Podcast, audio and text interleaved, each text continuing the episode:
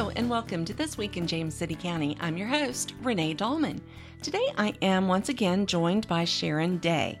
Sharon is the Director of Financial and Management Services for the county. Welcome, Sharon. Thank you, and thanks for having me. Glad to have you back. A couple of things have happened since you were on, or at least one for sure. Yes. You were promoted. Yes. Congratulations. Thank you. And that budget we talked about passed. Yes. Yes. Always a good thing. You're back. It's that time of year. So let's walk through the budgeting process. How does it work? Well, the budget is really a year round process. Uh, it starts in the fall with Mhm. our capital improvements program, also known as our CIP. Our CIP requests from our departments are typically due in November. Also, in the fall, we launch our requests for personnel, and those submissions are due in December. Okay. The remaining requests from our departments and our outside agencies are typically due in mid January.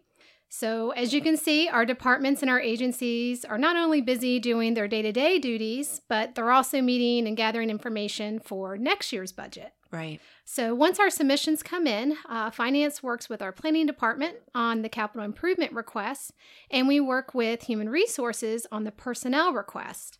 We also have various meetings with our departments to review, ask questions, and discuss their budget submissions.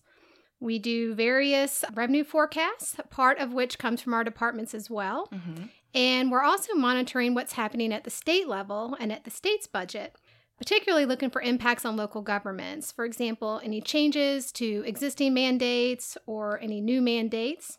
And then from the information that we've received, as well as our own data analytics and trend analysis, we in finance prepare revenue estimates for the next year. And then, based on the strategic plan and the priorities of the Board of Supervisors, as well as direction from County Administrator, we begin the process of balancing the budget. All right. So I know that with the budget, we have a biennial budget. So it's every two years, correct? Yes. How does that work? Why do we do that?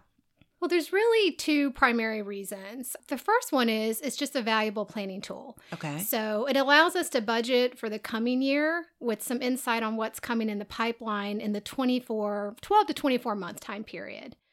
The other reason is the state has a two year budget. Okay. So that brings some alignment between what we're doing on the local level and what's happening at the state level. Okay. Well, that makes sense. So, how is the county funded? Where do we get the money to operate services? The vast majority of our budget is locally funded, so about 87%. That includes items such as real estate taxes, personal property taxes, uh, your sales tax, licenses, permits, and any fees, for example, that we may charge to support some of our programs, such as those in Parks and Recreation. Okay.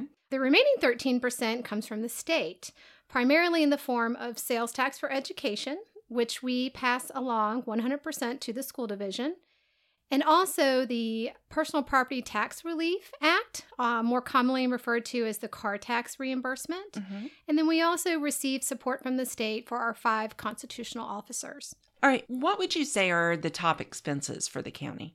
By far, the single largest allocation of the county's budget goes to the joint school system. Okay. About 53%, so a little more than half.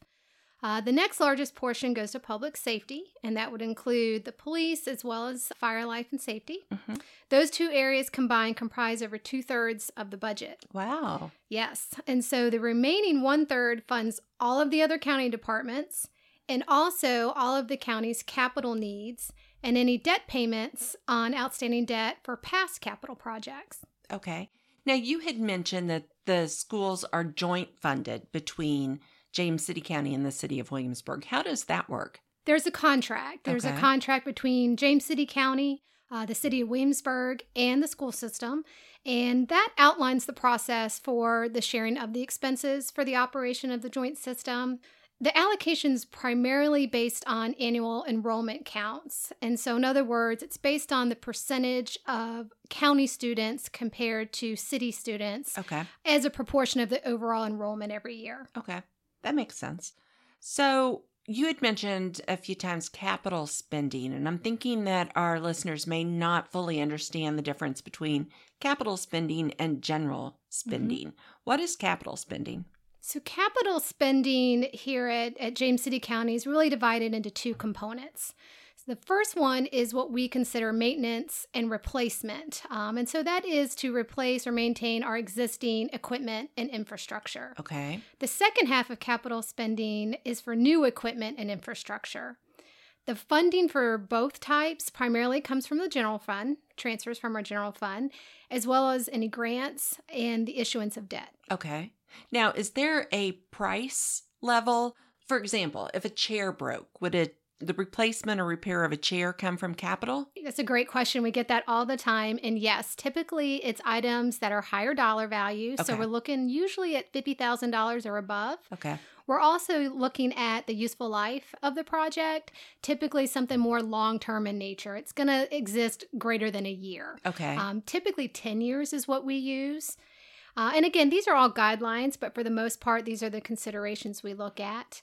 Capital expenditures also tend to be significant and infrequent. So, Okay. items such as building a new fire station okay. or adding in, onto an existing building. Whereas your operational expenditures are routine, they're ongoing, they tend to be more annual in nature. Okay. Okay.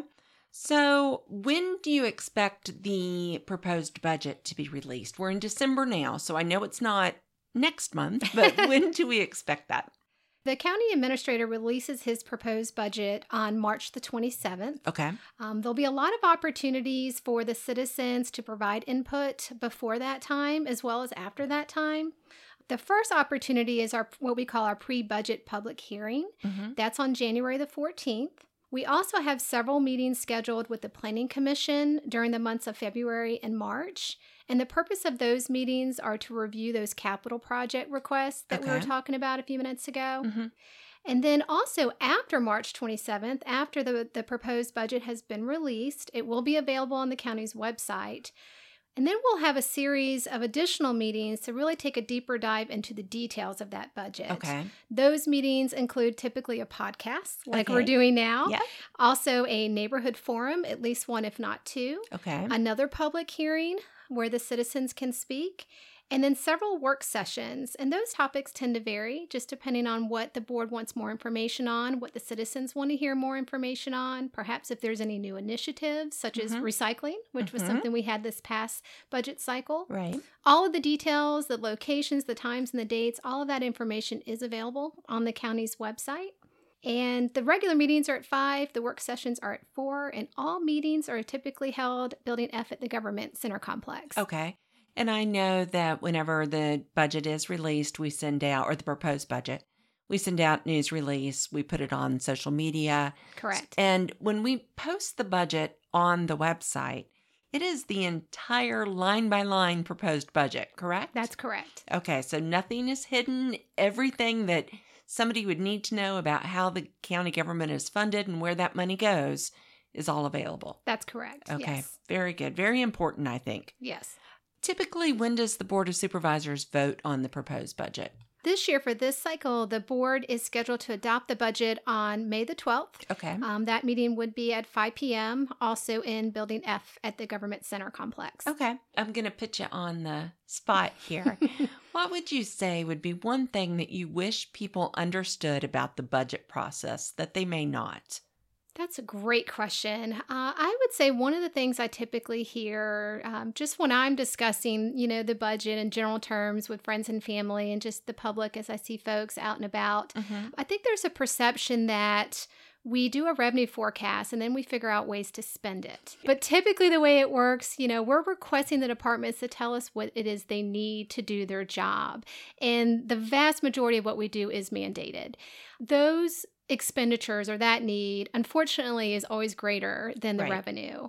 Um, and that's really where our job comes into play and, and trying to do more with less and make sure that we're providing good services to the citizens and meeting the mandates, but also being fiscally responsible. Very important. All right, Sharon, thank you so much for catching us up on how the whole process works. But Absolutely. now, as you know, I have to ask you a few fun questions. Are you game? I'm game. Okay. First question If money was no object, and this is for Sharon as a person, not as in the county, Okay. but if money was no object, what would you do all day? Oh, gosh, another really good question.